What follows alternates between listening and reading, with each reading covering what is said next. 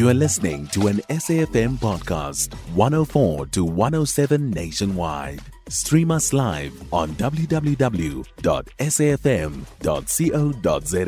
or via the SABC Plus app. SABC News, independent and impartial. Crime statistics, which were released yesterday, reveal that while the overall murder rate has gone down, more women and children have been killed over the last quarter than over the same period last year. The newest figures from SAPS tabled in Parliament show that gender based violence is still prevalent throughout the country despite a decline in rape and sexual assault. The stats show murder cases went up uh, by 4.7%. This means 40 more women were murdered, up from 855 from the previous year. Attempted murders also saw a significant increase, with 238 more cases registered, a 20.2% increase, and assault GBH cases also had a 9.7% increase. 293 children were also murdered, up by 20.6% from 243 the previous year. We now speak to Advocate Brenda Madumise Pajibo, Director of Wise4Afrika, feminist advocacy group, on the numbers and um, what they mean for the fight against gender based violence. Thank you very much, um, Advocate Brenda. Welcome to the Weekend View. Um, as, as we continue to make sense of the stats that uh, were released and, and, presented by the uh, Minister of Police yesterday. We'll remember also August is is Women's Month, and when you really look at what uh, what the picture is for women um, and children in this country, it's still it's still a frightening picture in terms of the violence that women and children are subjected to in this country. Overall, what do you make of of this um, these stats of this data, and what does it say about our our fight against gender based violence in this country? Uh, good, good morning, Sebenzile, and good morning to everyone who's up this early. Um, and I, you know, a couple of things that we need to um, raise on on these stats. Uh, there is behind the story on these stats that we always have to talk about, right? So the pol- the police minister can give us numbers, but there is an untold story around those numbers. The untold story is as follows: is that you you you don't talk about why these things happen in the first place. You don't talk about the level of um, consciousness around the police in how they investigate this. So you don't hear about when we tell you that the murder cases have gone up.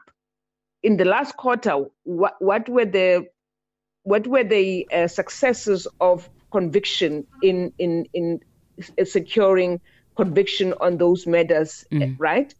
But you also have not told South Africa um, what you are doing to to to ensure that we, one murder is that is is is enough and that should not happen, right? So we we need to understand uh, why GBV um, is still GBV cases are still high in this country. Mm. We have not moved an inch uh, in in in dealing with prevention of high numbers of killing of women, of children, rape and sexual assault of, of women, LGBTQ and non-binary uh, individuals. We have not done that. Mm. So we can, and we are not going to be placing a, a, a fish for swimming, uh, meaning the South African police, because the numbers have gone down. No, they're not supposed, they, we, we, we, we should not be having these numbers at all. In fact, we are also not telling the story of how many people, because of the attitude and incompetence and ineptness of the South African Police Service,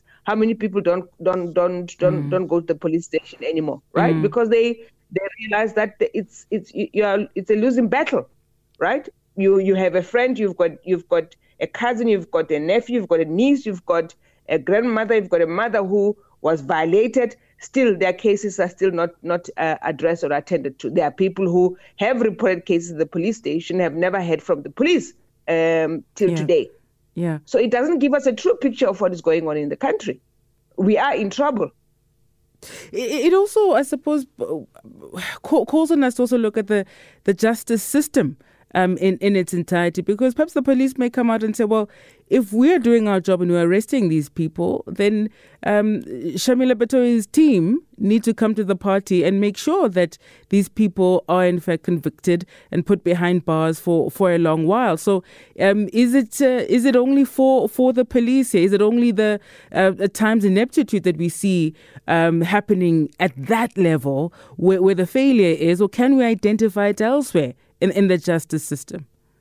Now, so let's let's remember that it starts with the police. Once I report a case at the police, the police have they've got an obligation and a duty, which is constitutional, to investigate that case. The the, yeah. the criminal just the the prosecution, which is Batohi and and her team, don't get involved in that. They wait for the work to be done by the police. The yeah. police hand they hand over a docket. A docket has to be completed, right? So once a, a prosecutor reads that docket they need to satisfy themselves as the, the prosecutor that they've got a case here and they can prosecute it successfully. So it starts with the police. They need to be thorough. We've got consumer court cases that have demonstrated how the police have failed yeah. victims of gendered violence. We we can we can we, we it has it has there's been scathing of the South African police in the manner in which they investigate these cases. So it starts with them. It starts with the first responder at the police station, how they receive you, Sebenzile, when you mm. report a rape case or a sexual assault or a domestic violence. It's it's that treatment.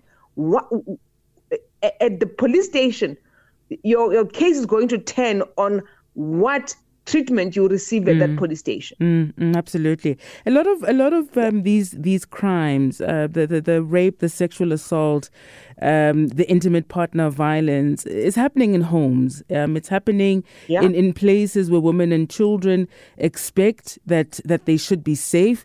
Um, we always speak about how a lot of people don't, in fact, report these crimes because you you are now needing to report your your pastor, your husband, your father, um, your mm-hmm. your um, your your mother. It, it, it could be right, yeah. and and so on. So how I suppose outside of again the the the police service and now taking it into homes, into communities. How might we begin changing the conversations that aren't yet happening, but even those that are happening and are problematic? How do we shift that so that again people are know that when when I have been violated, I can speak out within the home and I can take it further?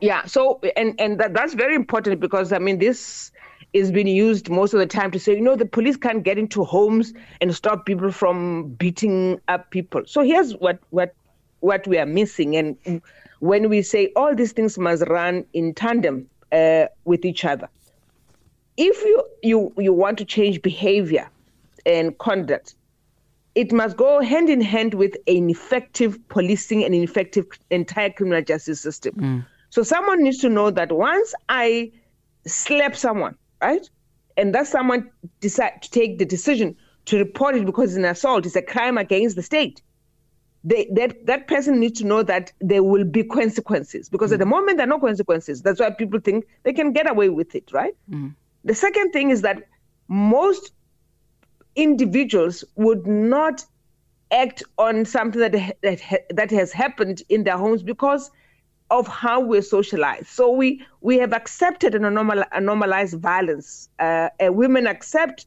and normalize violence because patriarchy, a system, has told them that they deserve to be in that position, right?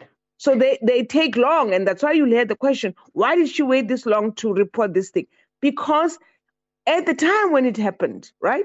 You you look at yourself and you keep on blaming. We've got many survivors of violence who blame themselves for the violence that is meted against them, by the way, when they have done absolutely nothing, right? Mm-hmm. They don't deserve mm-hmm. it, right? Mm-hmm. So if so all these things must go in tandem. Yeah. It's it's it's it's educative. It's it's it's us working on prevention strategies and interventions, but hand in hand, strengthen the criminal justice system because the consequences must be clear to everybody else, so that yeah. there is no impunity in this in, in this violence. Absolutely. Director of Wise4Afrika, which is a feminist advocacy group, that was uh, Advocate Brenda Madumise Pajibo on the line. You can find SAFM Current Affairs on 104 to 107 nationwide. Our podcasts are available for download on all our digital platforms. SAFM, leading the conversation.